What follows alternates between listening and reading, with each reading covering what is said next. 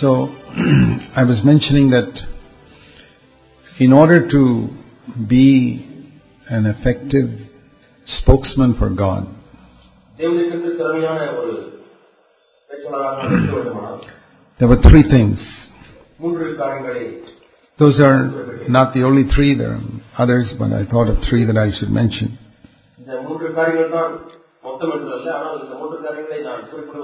And first of all, we mentioned that there must be a recognition that is a very serious responsibility to be a spokesman for God, to speak as God.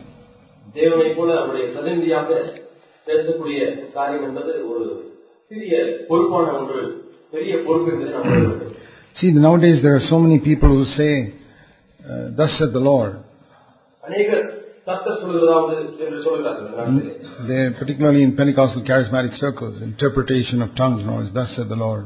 குறிப்பாக அந்நிய பாஷையை பேசி திருத்தம் சொல்கிறோம் என்று சொல்கிறவர்கள் கர்த்தர் சொல்கிறதாவது கர்த்தர் சொல்கிறதாவது என்று சொல்கிறார் And we also can sometimes very lightly say, God told me this and God told me that. இதே காரியத்தை நாமும் கூட ஓரளவுக்கு கர்த்தர் எனக்கு இதை உணர்த்தினார் no, it's true. God speaks. But we mustn't say it lightly. You know, one of the great chapters for preachers is Jeremiah 23.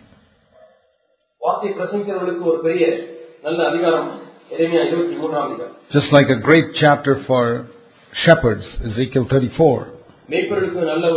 மேய்ப்பர்களுக்கு நல்ல ஒரு அதிகாரம் இசைக்கு முப்பத்தி நான்காம் அதிகாரத்தை போல These are two chapters that you should read. நீங்கள் இந்த இரண்டு அதிகாரங்களையும் வாசிக்க வேண்டும் Uh, Ezekiel 34 for shepherds, இசைக்கு முப்பத்தி நான்காம் அதிகாரம் மேய்ப்பர்களுக்கும் Jeremiah 23 for preachers. எளிமையா இருபத்தி மூன்றாம் அதிகாரம் வார்த்தை பிரசங்கிக்கிறவர்களுக்கு And see what he says here in Jeremiah 23, uh, in verse 2. This is what God says to the shepherds.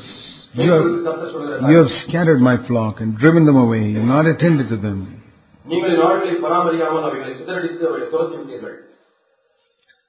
And in verse 9, the Lord says, As for the prophets, my heart is broken within me. And Jeremiah is experiencing that. He says, I've become like a drunken man. மதுபானம் மேற்கொண்டவனைப் போல இறைமையா Jeremiah போல says, இருக்கிறேன்னு சொல்கிறார் Jeremiah says that because the Lord and because of His holy words. கர்த்தருடைய வாக்கிய நிமித்தமும் கர்த்தர் நிமித்தமும் நான் வெறுத்திருக்கிற மனுஷனைப் போல இருக்கிறேன். And there's a lack of purity among the preachers because there's adultery in their minds. அவருடைய மனதிலே விவசாரம் நிறைந்திருக்கிறபடினாலே வார்த்தையை பிரசங்கிக்கிறவருடைய மனதிலே ஒரு அசுத்தம் காணப்படுகிறது And I have found their wickedness in my house. It says here in verse 11. பதினாறாம் வசனத்தில் என்னுடைய ஆலயத்திலே அவருடைய பொல்லாப்பை கண்டேன் என்று கர்த்தர் சொல்கிறார்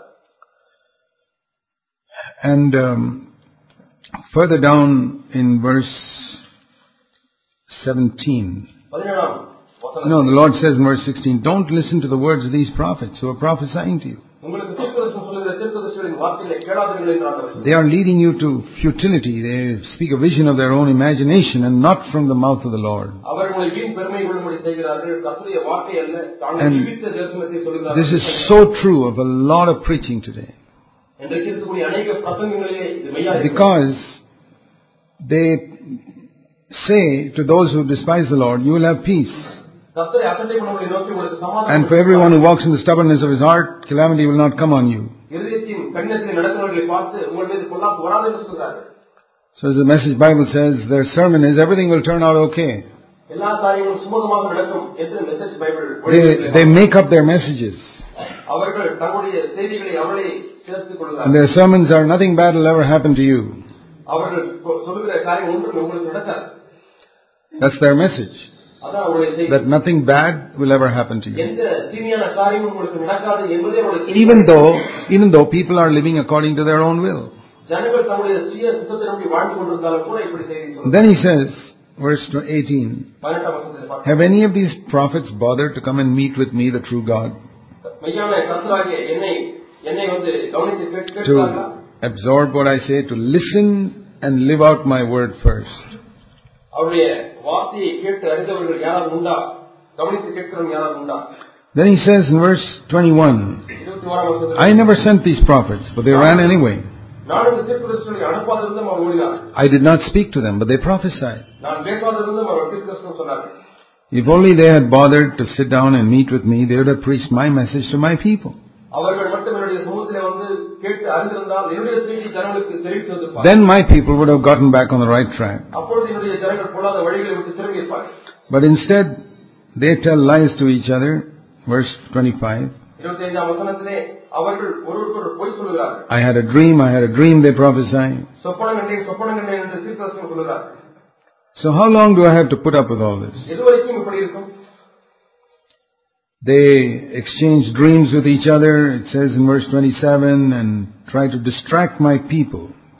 இவர்கள் தங்களுடைய சொப்பனங்களினாலே அஹ், தேவனுடைய ஜனங்களை மறக்க பண்ணுகிறார்கள் அவர்களை வழிவிலக செய்கிறார்கள் And then in verse um, 30, முப்பதாம் வசனம் he- the Lord says, I'm sick and tired of these prophets who get all their sermons secondhand from others.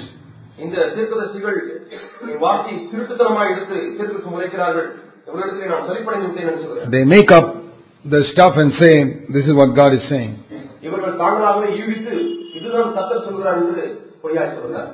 There's a lot of this going on today. I never authorized even one of these prophets, verse 32, but and they do nothing for these people.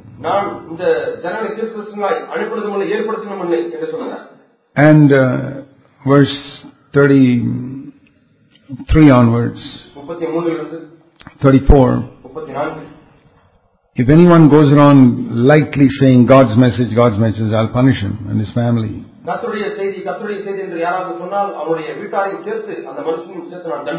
And then he says further down uh, in verse 37, uh, 36 and 37, in the Message Bible it says, don't go around saying God told me this, God told me that. I don't want to. I don't want to hear that anymore.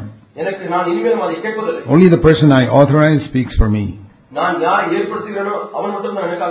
And further down in verse 38, um, don't pretend that you know all the answers. And stop all this, God told me this, God told me that type of talk. You know, a lot of people try to get some authority by saying, God told me this. Does God speak? He certainly does. But I'll tell you one thing God is never boring. And God is never judgmental on His people. And He doesn't scold. And very often we have all failed in all these things. பல நேரங்களிலே விதமான காரியங்களிலே நாம் தவறி I இருக்கிறோம் just went through that chapter to show you how seriously God takes those who take His name and preach something. கர்த்தருடைய நாமத்தை வீணிலே எடுத்துக்கொண்டு பிரசங்கிக்கிற மக்களிடத்தில் தேவன் எவ்வளவு சிறிய முறையில் இடைபெறுகிறார் என்பதை காண்பிக்க முடியாது இந்த அதிகாரத்தை உங்களுக்கு And we பார்த்தோம். saw the importance of our being careful with our tongue. See, another area, the third one which I want to mention now, it doesn't look as if it's got any connection with preaching. But our faithfulness in the use of material things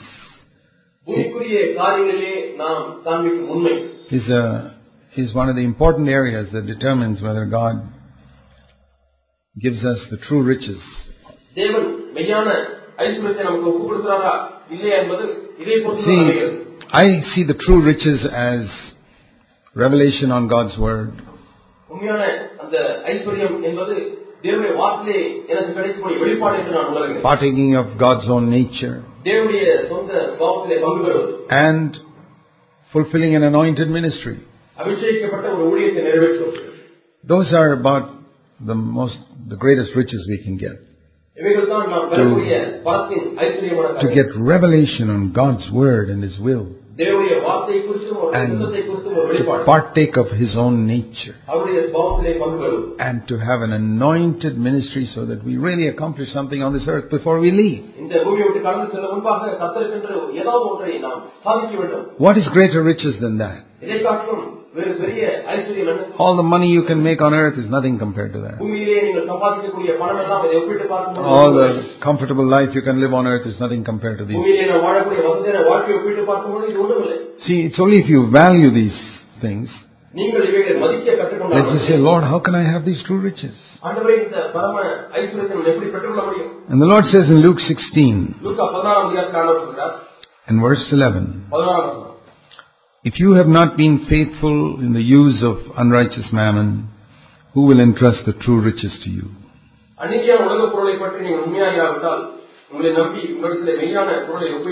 So there you see the connection between God giving us true riches and our being faithful with money.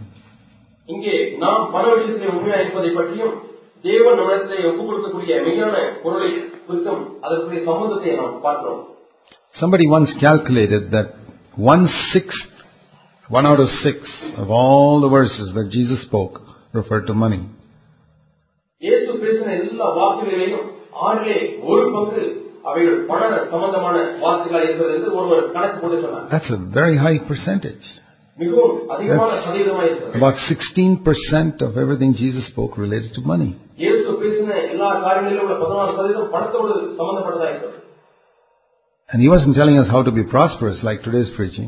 இன்றைய பிரசங்கியாரின் போல எப்படி செழிப்பாய் நாம் மாற முடியும் என்று அவர் பேசவில்லை But most of the time he spoke about being faithful with money.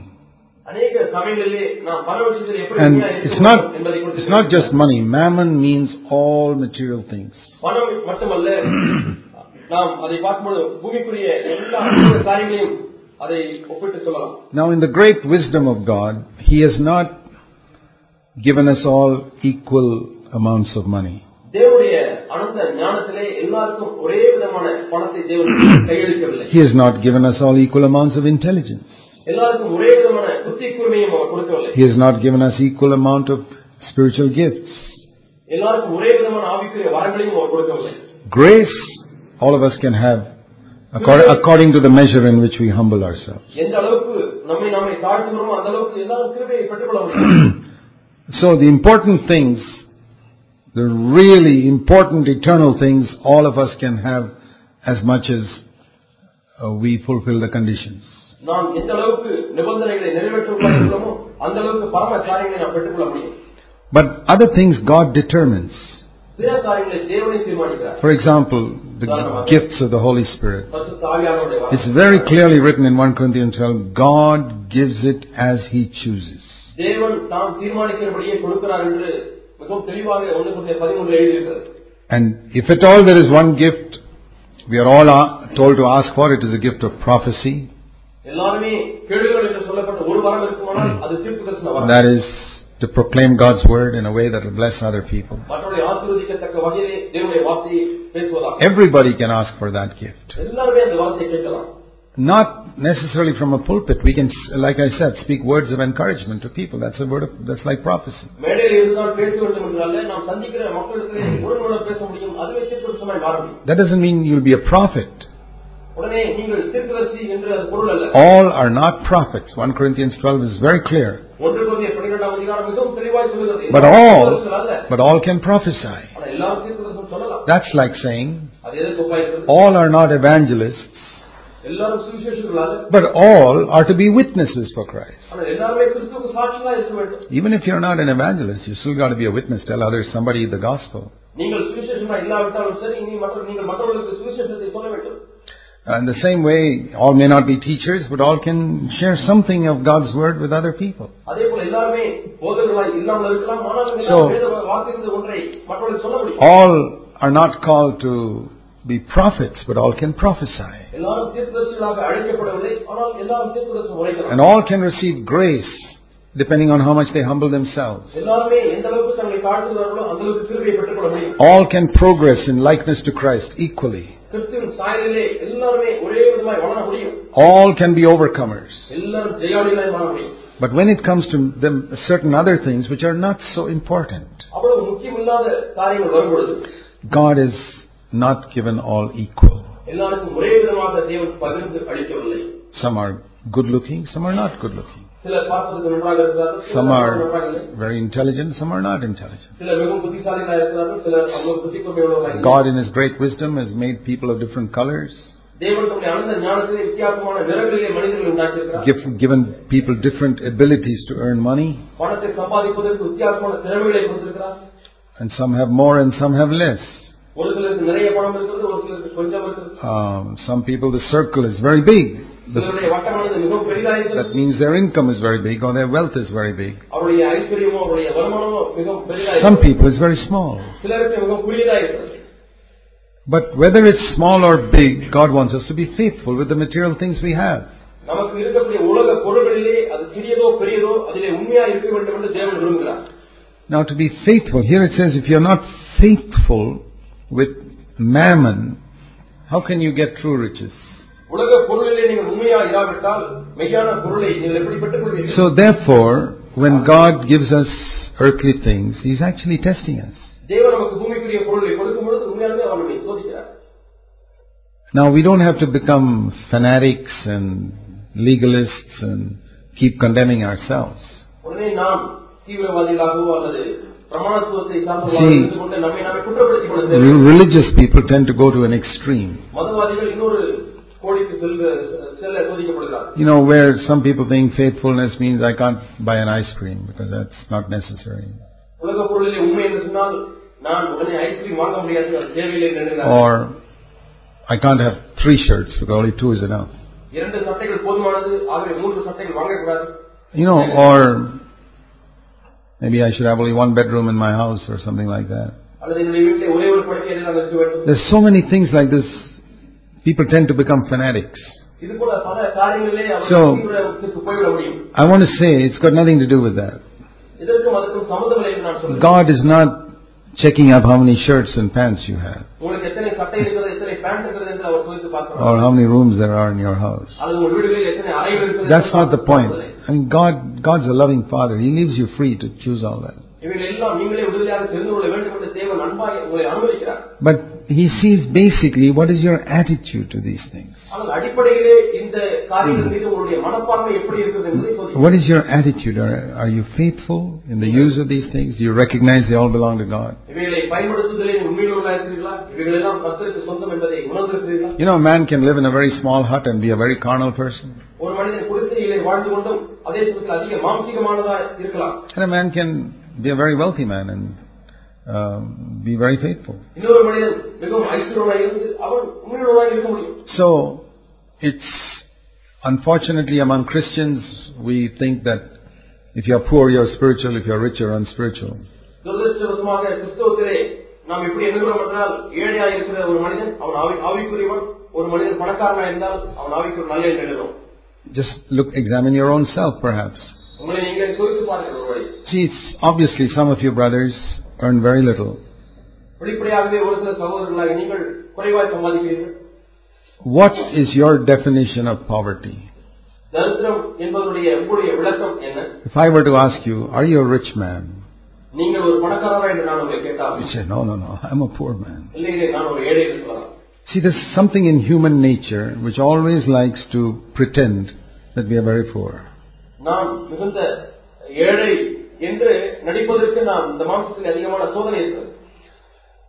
If we were to ask the people who live in the slums of Bangalore, they'll say, What poor people? You're all rich people.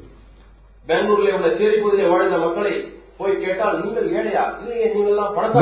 your definition of poor means what you earn. That's poor. உங்களுடைய ஏழை என்பதற்குரிய விளக்கம் என்னவென்றால் நீங்கள் சம்பாதிப்பது உங்களுடைய நிலவரம் தான் ஏழை என்று நீங்கள் எண்ணுகிறீர்கள் But if you go to the slum person, he'll say, you're rich. அந்த சேரி பகுதிக்கு போகும்பொழுது நீங்கள் பணக்காரராகிவிடுவீர்கள் So you see, this matter of poor and rich is a relative thing. ஆகவே ஐஸ்வர்யம் தரித்திரம் என்பது அது ஒன்றை ஒன்று பொறுத்துதான் இருக்கிறது But we have this tendency to think anybody who has got more than me is rich.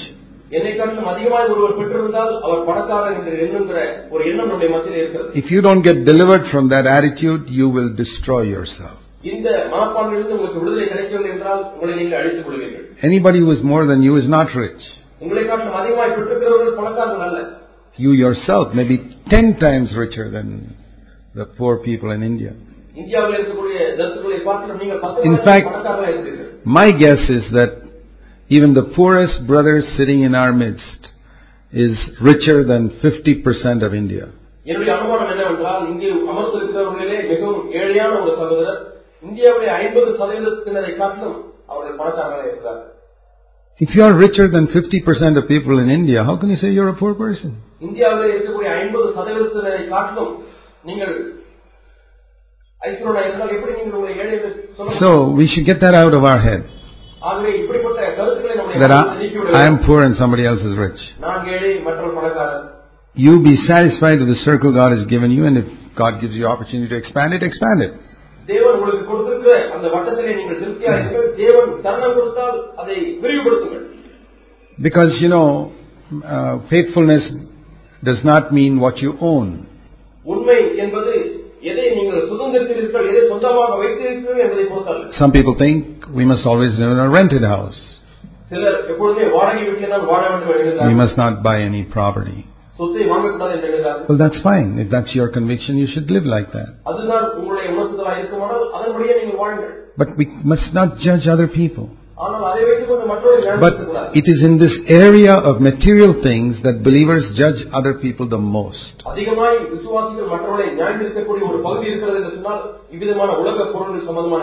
You see, for example, so many believers who don't wear ornaments judge other sisters who wear ornaments.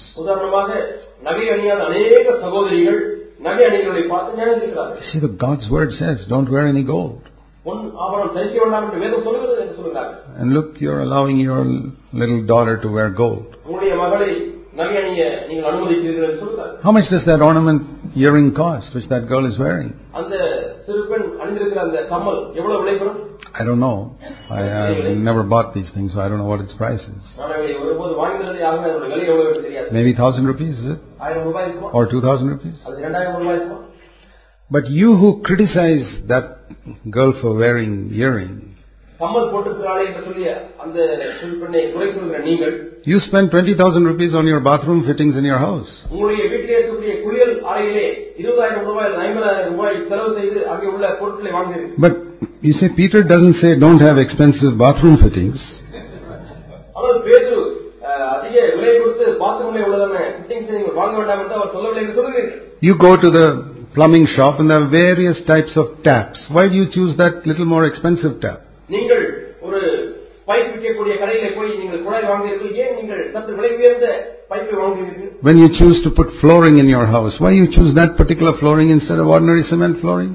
நீங்கள் உங்கள் வீட்டுக்கு தரை போடும் பொழுது தளம் போடும் பொழுது ஏன் ஒரு குறிப்பிட்ட டைல்ஸையோ அல்லது Because- தரையை தேர்ந்து கொள்கிறீர்கள் Peter didn't speak about mosaic or Spartak or uh, marble or any such thing.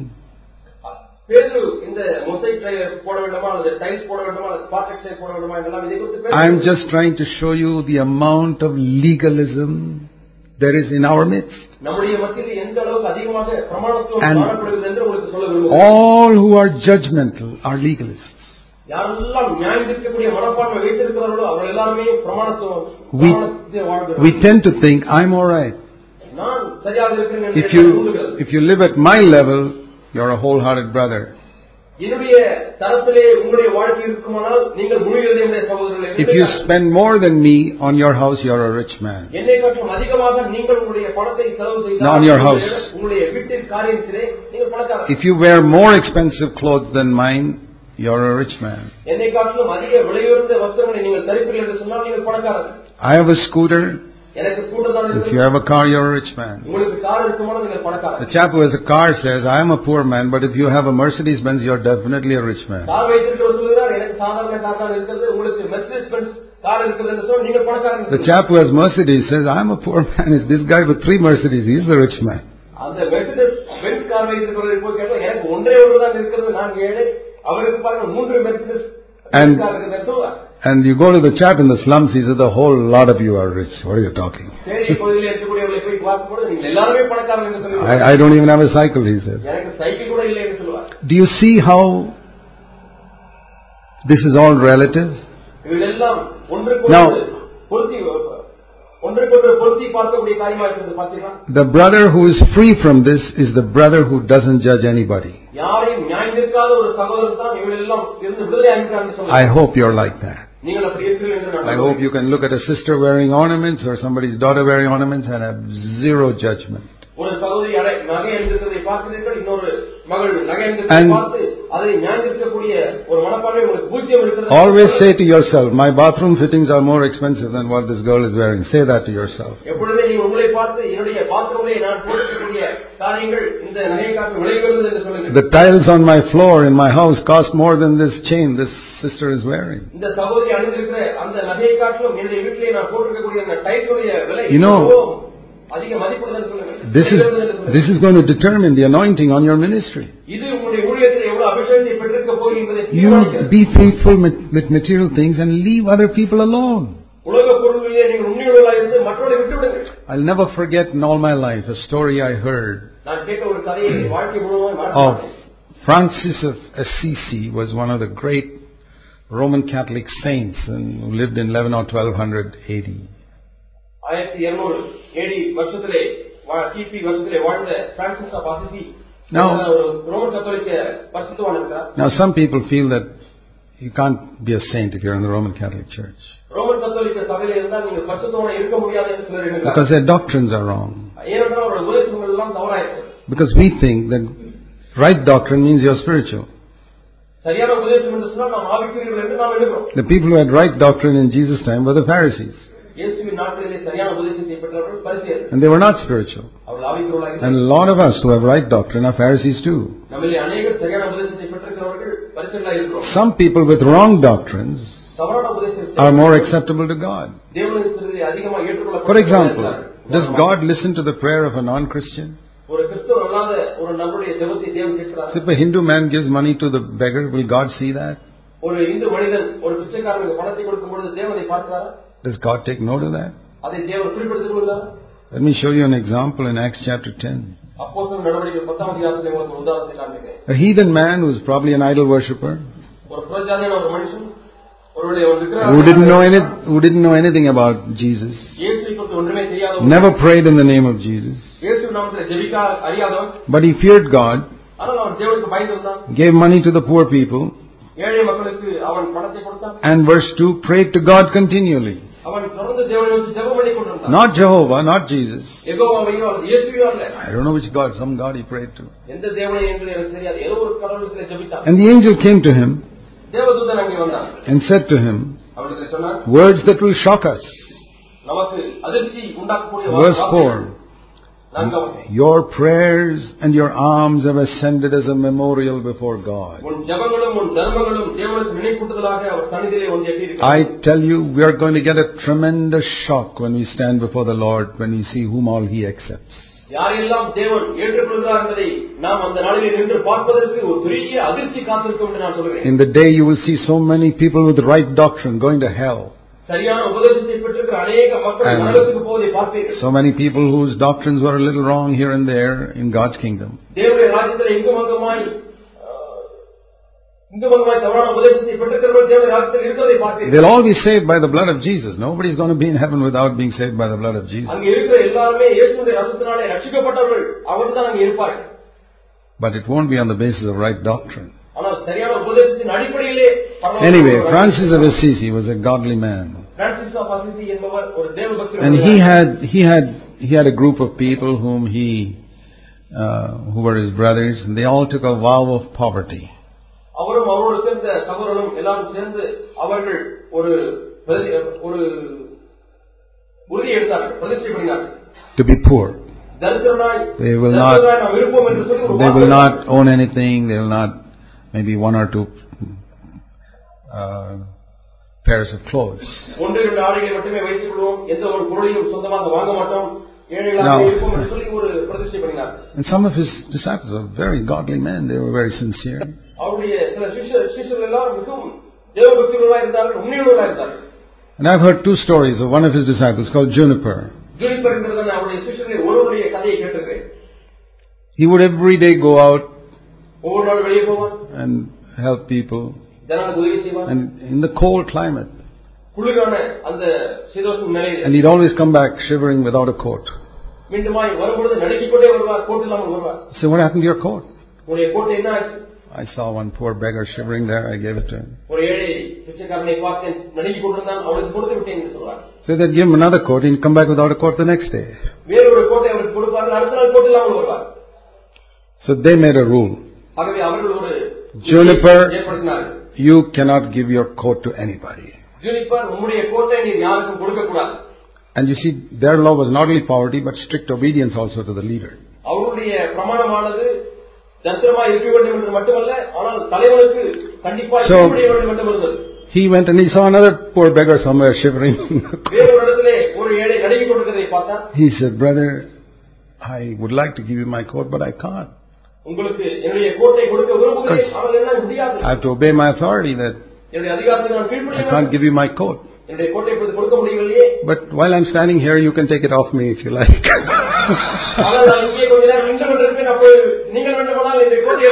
so the beggar took it off. he came back. You disobeyed. This. No, no, no. I never gave my coat to anybody. I stood there, one beggar took it off my.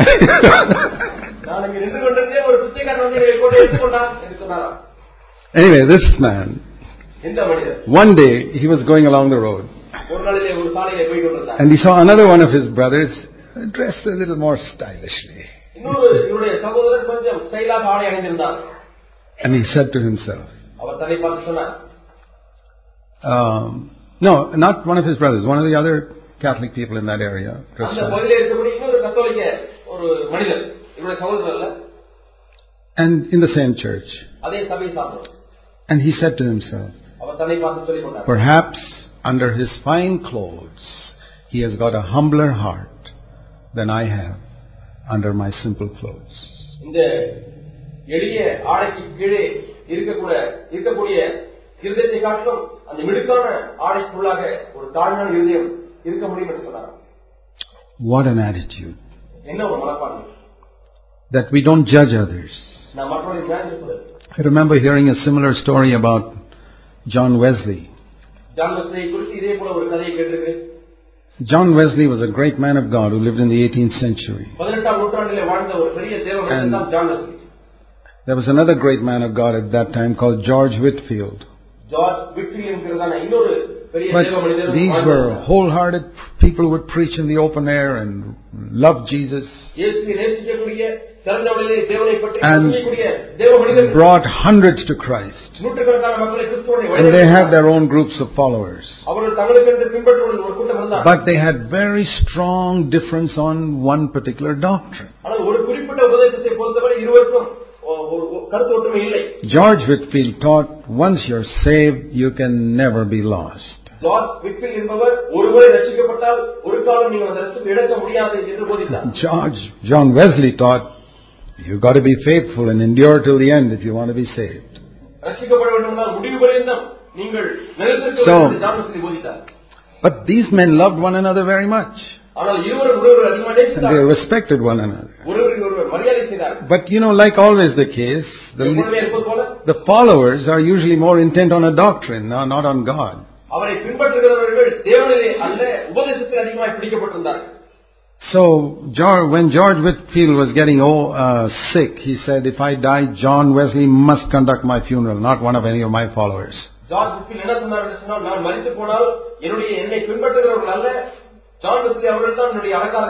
because he had more respect for John Wesley than any of his followers. because he knew that God is not checking doctrine. So John George Whitefield died. George Whitefield இறந்துவிட்டார். John Wesley conducted the funeral.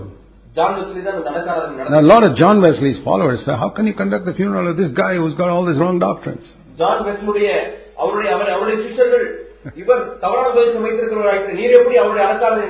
It's like if you are asked to conduct the funeral of some Catholic man, what will all the people in your church say? நீங்கள் கத்தோலிக்க ஒரு நபர் மறுத்து விட்டால் அவருடைய நடத்த சொல்கிறீர்கள். you know he was a believer. அவர் விசுவாசி என்று அறிந்திருந்தார். Anyway, John Wesley wasn't bothered. He just went ahead and conducted the funeral. So after the funeral, one of his followers asked him, well, oh, Brother John, will, are you going to see George Whitefield in heaven? சோதரர் John அவர்களே ஜா- George ஃபீல்டை நீங்கள் பருவத்திலே காண்பீர்களா John Wesley said no. இல்லை என்று சொல்லிவிட்டார் Because he's going to be so near Jesus and I'll be so far away, I don't think I'll ever see him. அவர் இயேசுக்கு அருகாமையிலே இருக்க போகிறார் நானும் தூரமா இருக்க போகிறேன் நாங்கள் அவரை பார்க்க முடியாதுன்னு சொன்னார் That is the attitude of a man of God. இதுதான் தேவ மனிதனுடைய ஒரு மனப்பான்மை That we don't judge others. மக்களை ஞானித்திற்காக And certainly not for some point of doctrine. குறிப்பாக ஏதோ உபதேசத்திலே தவறு இருக்குது என்பதனாலே ஞானித்திருக்க கூடாது There's an expression in English called dotting your I's and crossing your T's. I don't know what you say in Tamil. உங்களுடைய ஐ என்ற எழுத்துக்கள் அ- ஐ என்ற எழுத்துக்கெல்லாம் புள்ளி வைத்துக் கொண்டு டி என்று இருக்கிற எழுத்து- எழுத்தில் எல்லாம் நீங்கள் சுருக்கு போட்டு வரைவது என்பது See, கூட ஆங்கிலத்தில் ஒரு this பழக்கம் is உண்டு. uh, where you're seeing, does he agree with me every little detail? ஒவ்வொரு சிறு காரியத்தையும் என்னோட ஒத்து போகிறாரே என்று சொல்லி காமா புள்ளி எல்லாம் சோதித்து பார்த்தது போல That's not the point. அது குறிப்பல்ல If he's faithful with material things, உலக பொருள்களிலே உண்மையுள்ளவராய் இருந்தால் that's the thing. அதுதான் காரியம் Juniper, who was the disciple of John Francis of Assisi, Francis of Assisi என்னுடைய சிஷ்யனா இருந்த Juniper he used to say அவர் சொல்லுவார் that the only um, reason why God gives us material things தேவன் நமக்கு உலக பொருளை கொடுப்பதனுடைய ஒரே காரணம் is that we can bless other people. If you've got a house, you can use it for God to bless other people. God can bless you so that you can bless others. If He has given you plenty, then you can bless others with it. See, that's why I praise God that all of you brothers, you don't take any money from your local churches. ஆகவே தான் உங்கள் ஸ்தல சபையிலிருந்து நீங்கள் பணம் எடுப்பதில்லை ஆகவே நான் தேவனுக்கு நன்றி செலுத்துகிறேன் I- There's, there's no other group of churches like this in India. இந்தியாவில் இப்படிப்பட்ட சபைகளை பார்ப்பது கடினம் See, where everybody serves and are happy to serve, we're not taking any money from our local churches. எல்லாருமே சந்தோஷத்தோடு கூட ஊழியம் செய்து ஆனாலும் அந்த ஸ்தல சபையில வரக்கூடிய பணத்தை எடுக்காமல் இருப்பது Because God's given us enough, தேவன் நமக்கு போதுமானதை கொடுத்திருக்கிறார் why should we depend on other people? ஏன் நாம் மக்களை சார்ந்திருக்க வேண்டும் Let's serve them நாம் அவர்களுக்கு பணி without taking anything in return. In area after area after area, we have to be faithful. Why do we take such a stand against dowry? Because all of this nation is after dowry. It's part of the darkness of India. இது இந்திய தேசத்தினுடைய இருளின் ஒரு பகுதி தான் And in Christian churches from Catholic to Pentecostal, it's exactly the same. சபையிலிருந்தும் Pentecost சபை வரைக்கும் காரியங்கள் இப்படித்தான் The இருக்கிறது. same darkness in the world is in these churches. உலகத்தில் இருக்கக்கூடிய அதே இருள் சபையிலே காணப்படுகிறது And in some churches, they get a percentage of the dowry, so how can they preach against it? சில சபையிலே வரதட்சணை வாங்குகிறார்கள் அதற்கு தசமபாகம் அல்லது கமிஷன் வாங்குகிறார்கள் எப்படி அப்படி இருந்தால் எப்படி வரதட்சணை விரோதமாக பிரசவிக்க முடியும் so we may say, well, well these not, those are not the main things. They, they believe in Jesus. See, I want to show you a verse in the Old Testament in this connection. In Second Kings and chapter uh, 19.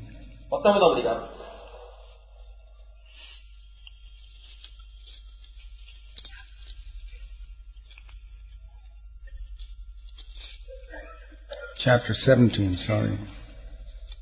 பதினேழாம் அதிகாரம் Verse 33. முப்பத்தி மூன்றாம் வசனம். They feared Jehovah, but served their own gods. அவர்கள் கர்த்தருக்கு பயந்தும் தாங்கள் விட்டு வந்த ஜாதியுடைய முறையின்படியே தங்கள் தேவர்களையும் சேவித்து வந்தார்கள் How do you do that? இது எப்படி செய்ய முடியும் How can you fear Jehovah and serve your own gods? யெகோவாவை கர்த்தருக்கு பயந்து உங்கள் சொந்த தேவர்களை எப்படி நீங்கள் சேவிக்க முடியும் That means they did certain religious activities சில மத சடங்குகளை செய்தார்கள் which Jehovah had commanded the Israelites to do. இஸ்ரவேல் ஜனங்களை செய்ய முடியாத யெகோவாயை கர்த்தர் But then- கற்பித்த சில காரியங்களை செய்தார்கள் They continued to serve their own gods also. ஆனாலும் தங்கள் சொந்த தேவர்களை அவர்கள் You, you பணிந்து see that a number of times in Israel and Judah that they, yeah, they had a great devotion to the Lord, but the high places were still there. இஸ்ரவேல் தேசத்திலேயும் யூதா தேசத்திலேயும் யெகோவாவுக்கென்று அவர்கள் பணிவிடை செய்தனர் ஆனாலும் உயர்ந்த மேடுகளிலே விக்கிரங்கள் இருந்தது Now today, இன்றைக்கு what is the equivalent of that? இதற்கு சமானமான இன்னொரு காரியம் என்ன You know, the Lord, uh, Je- Elijah told the people, if Jehovah is God, serve him.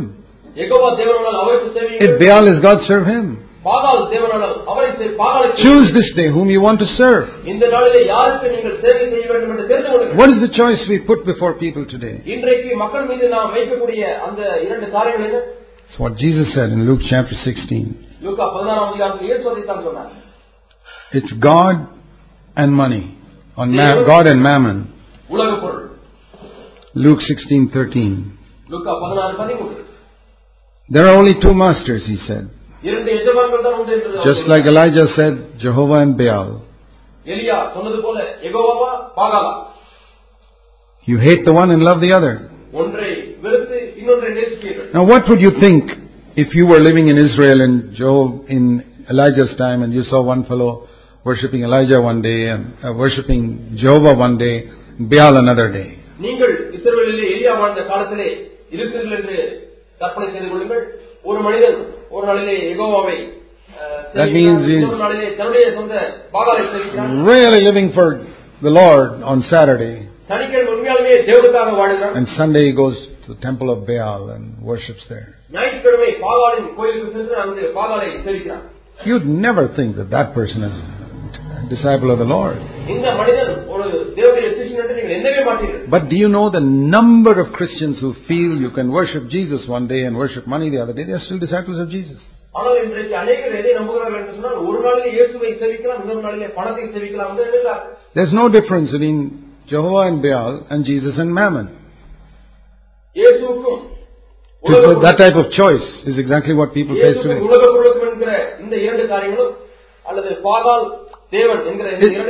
It, it's the same type of contrast. There it was Jehovah or Baal. Today it is Jesus or Mammon. Those are not my words. என்னுடைய வார்த்தைகள் அல்ல. What Jesus said, there are only two masters. இரண்டு எஜமான்கள் தான் இருக்கிறார்கள் என்று இயேசு சொன்னார். You hate the one and love the other. ஒரு ஒருவனை பகைத்து மற்றவனை You are சேவிப்பான். devoted to one and despise the other. அல்லது ஒருவனை பற்றிக் கொண்டு மற்றவனை அசட்டை You பண்ணுவான் cannot serve God and wealth. தேவனையும் உலக பொருளையும் சேவிக்க முடியாது He didn't say you can't have wealth. He says you can't serve it. உலக பொருள் உங்களுக்கு இருக்கக்கூடாது என்று சொல்லவில்லை ஆனால் உலக பொருளை நீங்கள் சேவிக்க கூடாது என்று சொல்றார் In other words, you must say, Lord, my goal in life is not to get more and more money. ஆண்டவரே இந்த உலகத்திலே You, I mean, if you don't earn enough for your family, definitely you must seek to earn some more. We have to feed our children and our families. And we have got to clothe our families. We need a house in which they are to live அவர்கள் வாழ்வதற்கு ஒரு வீடு வேண்டும் And we have to educate our children. நம்முடைய பிள்ளைகளுக்கு படிப்பை கொடுக்க வேண்டும் See, that's very important in our day. நம்முடைய நாட்டில் இது மிகவும் Because முக்கியம். in the olden days, they were all farmers. You didn't need to be educated, just know how to plow the field. அந்த நாட்களிலே பழைய நாட்களிலே எல்லாருமே விவசாயிகளாக இருந்தார்கள் ஆகவே வயலை எப்படி உழ வேண்டும் என்று சொல்லிக் கொடுத்தால் போதும் படிப்பு அவர்களுக்கு தேவையில்லாதது Food, clothing, and shelter. உணவு உடை தங்குமிடம் Why do I add education today? Because in our day, that is what determines whether our children will have food, clothing, and shelter in their generation.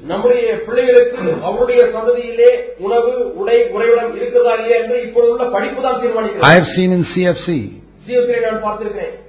number of cases of பார்த்திருக்கிறேன் parents who never cared to give an education to their children. தம்முடைய பிள்ளைகளுக்கு நல்ல படிப்பை கொடுப்பதற்கு அக்கறை எடுக்காத பெற்றோர்களை And பார்த்திருக்கிறேன் they grow up, they are married, and they are struggling, struggling, struggling, struggling, struggling, struggling endlessly. அவர்கள் வளர்ந்து திருமணமாகி அவர்கள் முடிவில்லாமல் பணத்துக்காக அவர்கள் வாழ்வதற்காக போராடி கொண்டே இருக்கிறார்கள் போராட்டத்தை சந்தித்துக் கொண்டே இருக்கிறார்கள் People ask me, why do you encourage people in CFC to study and get the highest degree possible? சிஎஸ்சியில் ஏன் நன்றாக படிக்க வேண்டும் நல்ல பட்டங்களை முடிந்த அளவுக்கு வாங்க வேண்டும் என்று உற்சாகப்படுத்துகிறீர்கள் என்று கேட்கிறார் Because that gives them more flexibility in what job they can choose. ஏனென்றால் அவர்கள் தேர்வு செய்ய வேண்டிய வேலையிலே அவர்களுக்கு நல்ல அஹ், பல வேலையில் தேர்வு செய்ய முடியும் And I've seen in these other cases how, how much these poor people suffer because their parents didn't bother about it. See, I'm not saying education is to be our God any more than money should be our God. But I don't believe that you're spiritual if you just finish 10th standard and stop. Now, those are all crazy ideas people have. And usually the people who say that are the people who could never pass beyond 10th standard themselves. இப்படி சொல்லுகிறவர்கள் யார் என்று சொன்னால் தாங்களாகவே பத்தாம் வகுப்பு தேராதவர்கள் தான் So, I'm not talking about that. அதை குறித்து நான் பேசவில்லை But I say that God decides the size of your circle உங்களுடைய வட்டத்தினுடைய அளவை தேவன் தான் தீர்மானிக்கிறார் by a number of factors பல காரணங்கள் உண்டு over which you had no choice. உங்களுக்கு அதன் மீது கட்டுப்பாடு இல்லை One was the standard of living into which you were born in your parents' home. உங்களுடைய பெற்றோர் இடத்திலே நீங்கள் பிறந்தீர்களே அந்த குடும்பத்தினுடைய வாழ்க்கை தரம் You நீங்கள் didn't, you தீர்மானிக்கிறீர்கள். didn't choose that. நீங்கள் அதை தீர்மானிக்கிறீர்கள் Second, the amount of intelligence God gave you when you were born, which also you didn't choose. நீங்கள் பிறக்கும் பொழுது தேவன் உங்களுக்கு கொடுத்த புத்தி கூர்மை அதை நீங்களாக தேர்வு செய்வீர்கள் These are usually the two factors that determine how much you get educated and what type of financial circle you have today. வழக்கமாக இந்த இரண்டு காரணங்கள் தான் எப்படிப்பட்ட படிப்பு உங்களுக்கு கிடைக்கிறது இப்பொழுது பொருளாதார ரீதியில் எப்படி இருக்கு என்பதை தீர்மானிக்கிறது I didn't choose these two in my life, and none of you chose it in your life either. இந்த இரண்டு காரியங்களை நான் தேர்வு செய்யவில்லை அதே போல நீங்களும் இந்த இரண்டு But காரியங்களை தேர்வு செய்யவில்லை the Christian is one who says, Lord, you chose that. ஒவ்வொரு கிறிஸ்தவனும் மாணவர் நீர்தான் இதை தேர்வு செய்து என்று சொல்ல வேண்டும் And I believe that if God had allowed me to be born in one of the poorest villages in India and I didn't know a word of English, இந்திய தேசத்திலே மிகவும் ஒரு ஏழையான ஒரு கிராமத்திலே தேவனை பிறக்க அனுமதிப்பார் அனுமதித்திருந்திருப்பார் என்று சொன்னால் and if I, இந்த காரியங்களை if I had found Jesus நான் இயேசு கிறிஸ்துவை and அறிந்திருந்தால் become his disciple, our சிஷ்யனாய் மாறியிருந்தால் I would have been as happy living in a little hut நான் ஒரு சிறு குடிசையிலே வாழ்வதற்கு அதே விதமாய் சந்தோஷமாக இருந்திருப்பேன் because my happiness does not come in the size of my house. ஏனென்றால் என்னுடைய சந்தோஷம் என்னுடைய வீட்டின் அளவை பொறுத்ததல்ல I just accept the circle God put around me. தேவன் எனக்கு என்னை சுற்றி போட்டிருக்கிற அந்த வட்டத்தை நான் ஏற்றுக்கொள்கிறேன் And because He's made it today sufficient that I can take care of my needs, I don't need to depend on anyone. இன்னைக்கு இன்றைக்கு என்னுடைய தேவையை நான் சந்தித்துக் கொள்ளத்தக்கதாக என்னை அன- வைத்திருக்கிறபடினால நான் யாரையும் சார்ந்திருக்க தேவையில்லை So, we don't run after these things. We accept the circle God placed around us. And within that circle, we seek to bless other people and serve them. So, we have to recognize these are two gods. And you see today how much Christendom is following and worshipping Mammon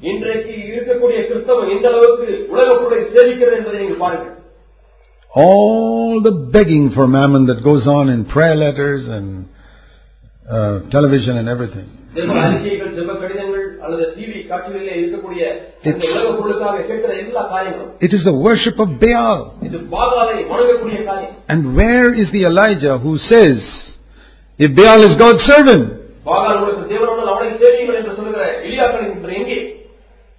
they've all been silenced by the devil. எல்லாரும் பிசாசினாலே அமைதியாக்கப்பட்டு விட்டார்கள் How does it, supposing the devil finds a fiery preacher as a young man, வாலிபனாய் இருக்கக்கூடிய ஒரு பிரசங்கியா அக்னியாய் பிரசங்கிக்கிறார் என்று பிசாசு பார்க்கிறான் he'll get some rich fellow to stuff money into his mouth. ஒரு பணக்காரன் வந்து இவருடைய வாயிலே பணத்தை போட்டு திணிக்க வைத்து விடுகிறான் What can you speak when money is stuffed in your mouth? வாயிலே பணம் நிறைந்து காணப்படும் பொழுது என்ன பேச முடியும் Quiet. என்னதான் அசைத்தாலும் வாயிலிருந்து சத்தம் வருவதில்லை The devil knows how to silence people. எப்படி ஜனங்களை அமைதிப்படுத்துவது என்பதை பிசாசு அறிந்திருக்கான் It's happened. இது நடந்திருக்கிறது It's happened in numerous places in பல India. இடங்களில் இந்திய தேசத்தில் நடந்திருக்கிறது So, we have to see these very clearly as two gods. ஆகவே இது இரண்டும் இரண்டு தேவர்களைப் போல இருக்கிறது என்பதை நாம் And தெளிவாய் that's பார்க்க why வேண்டும். money must have no power over me. பணத்திற்கு என் மீது எந்த ஒரு வல்லமையும் சக்தியும் இருக்கக்கூடாது Let me ask you, உங்களை கேட்கிறேன் does Vishnu or Rama or Krishna or Ganesh have any power over you? விஷ்ணுவோ ராமவோ ஆஹ், கிருஷ்ணாவோ உங்கள் மீது சக்தி இருக்கிறதா Of course you'll say no. இல்லை இல்லை என்று சொல்லுவீர்கள் There's no difference between that and money and mammon. பணத்திற்கும் உலக பொருளுக்கும் வித்தியாசமே இல்லை If it has power over you, உங்கள் மீது சக்தி it will hinder you from serving the Lord. You can earn a hundred thousand rupees a month and have no money, have no power over you. Or you can earn 500 rupees a month and money can have power over you. As I said, it, it's not a question of how much you earn. It's not a question of whether you own a cycle or a scooter or a car. It's, ultimately, it's something only God and you know. கடைசியாக சொல்ல போனால் இந்த விஷயத்திலே தேவன் அறிவார் நீங்கள் அறிவீர்கள் அவ்வளவுதான் I don't believe any of you know whether I love money or not. நான் பணத்தை நேசிக்கிறேனா இல்லையா என்று உங்களுக்கு யாருக்குமே தெரியாது என்றுதான் நான் நம்புகிறேன் My wife, who's lived with me for 37 years, she doesn't know. முப்பத்தி ஏழு ஆண்டுகளாக என்னோடு கூட வாழ்ந்த என்னுடைய மனைவிக்கும் தெரியாது Only God knows and I know. தேவனுக்கு தெரியும் எனக்கு தெரியும் And I'll tell you honestly what I've seen in myself. I have seen that the love of money is so deeply rooted in the flesh. That I am battling it even today. Because it's like an onion. You peel off one layer and say, I finished with it.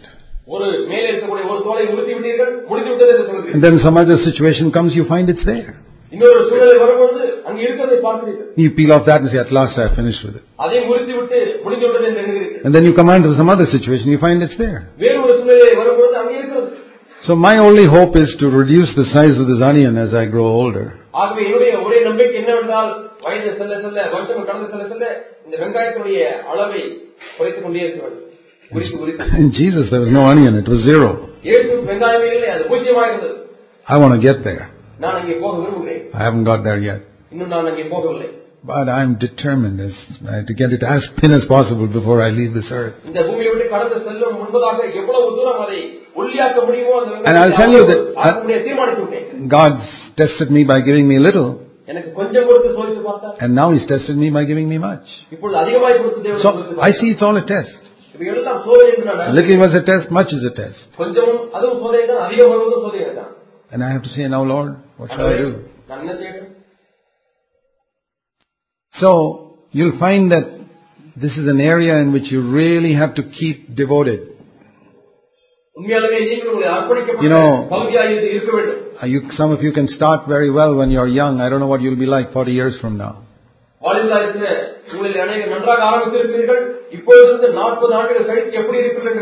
I hope you'll keep peeling that onion till the day Jesus comes. It's not only in the area of money. Purity towards women. That's another onion. I don't believe any of us have come to the place where we can look at a woman the way Jesus looked at her.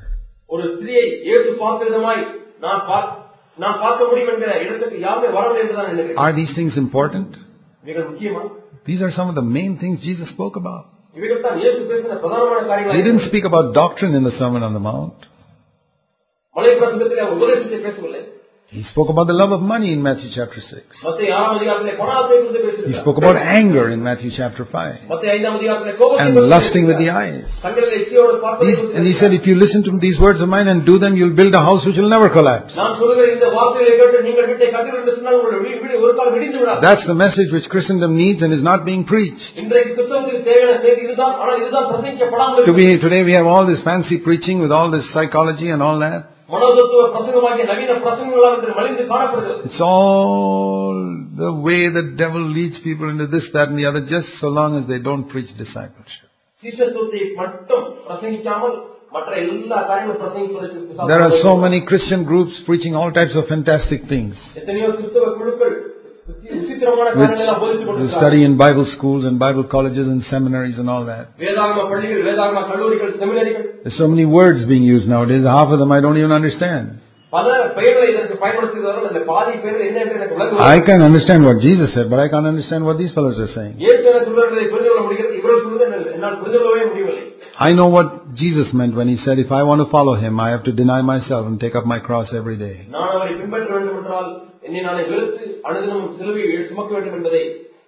If I want to be his mouthpiece, I must control my tongue. If I want to have true riches, I must be faithful with money and faithful with material things. That I can understand. And that's all you need to understand, brother. It means I shouldn't get into debt. You must try your best by God's grace never to get into debt. தேவனுடைய கிருபினாலே முடிந்தளவு நீங்கள் கடன் படவே கூடாது I don't mean borrowing to build a house. வீடு கட்டுவதற்கு கடன் வாங்கக்கூடாது என்று See, சொல்லுவேன் a debt is where one side you've taken money, the other side of the balance there's nothing to show. கடன் என்பது ஒரு பக்கம் நீங்கள் கடன் வாங்குகிறீர்கள் மற்ற பக்கத்திலே அதை சமநிலைப்படுத்துவது ஒன்றுமே இல்லை If you've bought- taken money from a bank and you got a house there, there's no debt there because you got some, the balance is equal. நீங்கள் வங்கியிலே வீட்டு கடன் வாங்குகிறீர்கள் இந்த பக்கம் வீடு இருக்கிறது ஆக அதை சமநிலைப்படுத்துவதற்கு ஒன்று இருக்கிறது அது Or you took a loan from a bank and you bought a car, that's equal. But you took a loan from a bank and spent it on your wedding. What is there now? There is nothing there. or you went on a vacation. Holiday. That's a debt. That's a debt. Or you wanted to buy some more extra clothes or uh, eat better food or something like that. You know, we have an obligation to educate our children that I'd say it's okay even to take a loan to educate your children. Because there is something there. They have got the ability to earn, to repay that நீங்கள் கடன் வாங்கி அவர்களை படிக்க வைக்கும் பொழுது அவர்களுக்குள்ளாக சம்பாதிக்கக்கூடிய ஒரு திறமையை வைத்து Or you take a loan to start a business because there's an ability there to repay that. ஒரு கடன் வாங்கி ஒரு தொழிலை But- ஆரம்பிக்கிறீர்கள் அதை திருப்பி but- செலுத்துவதற்கு ஒரு திறமை அங்கே இருக்கிறது You got to make sure that it is not beyond your ability. ஆனால் அது ஒரு திறமைக்கு மிஞ்சி போகக்கூடாது என்பதை நீங்கள் நிச்சயப்படுத்திக் கொள்ள வேண்டும் Debt. கடன் We must owe no man anything. எந்த மனிதனுக்கும் நாம் கடன் விடக்கூடாது I believe that a man who is in debt and is not making an effort to repay that debt should never be an elder in any of our church. கடன் இருக்கிறது அதை திருப்பி செலுத்துவதற்கு பிரயாசம் எடுக்காமல் இருக்கிற எந்த ஒரு நபரும் நம்முடைய சபைகளில் மூப்பரா இருக்கக்கூடாது என்று How நம்புகிறேன் can he preach? Owe no man anything. எந்த மனிதனுக்கும் கடன்படாதவர்கள் என்று If he's எப்படி not making any பிரசங்கம் effort to re- repay himself. தானாகவே அந்த கடனை திருப்பி செலுத்த முடியவில்லை அதற்கு பிரயாசம் எடுக்கவில்லை We have to give back all money we have cheated people from. நாம் ஜனங்களை ஏமாற்றிய எல்லா பணத்தையும் திருப்பி செலுத்த வேண்டியவர்களா இருக்கிறோம் It's very important, like Zacchaeus did. இது மிக முக்கியம் சகைவதை செய்தார் If you have cheated the railways, go and buy some tickets and tear it up. Railway நீங்கள் ஏமாற்றிட்டீர்கள் என்று சொன்னால் ஒரு சில டிக்கெட்டுகளை வாங்கி நீங்கள் கிழித்து போடுங்கள். Wherever we have cheated people in the past, கடந்த காலத்தில் எங்கெல்லாம் நாம் ஏமாற்றி keep a இருக்கிறோமோ, clear conscience. அதை சரிப்படுத்தி Be சுத்தமான faith, மனசாட்சி be வைத்து, righteous with money. பண விஷயத்திலே Be நீதியுள்ளவராக faithful with money. பண விஷயத்திலே Be உண்மையுள்ளவராக faithful with material things. உலக பொருள்களிலே உண்மையுள்ளவராக இருங்கள். Don't waste them. அதை வீணாக்க வேண்டாம் Jesus multiplied the loaves and fishes and there was so much and he said, don't waste anything, let's gather them up.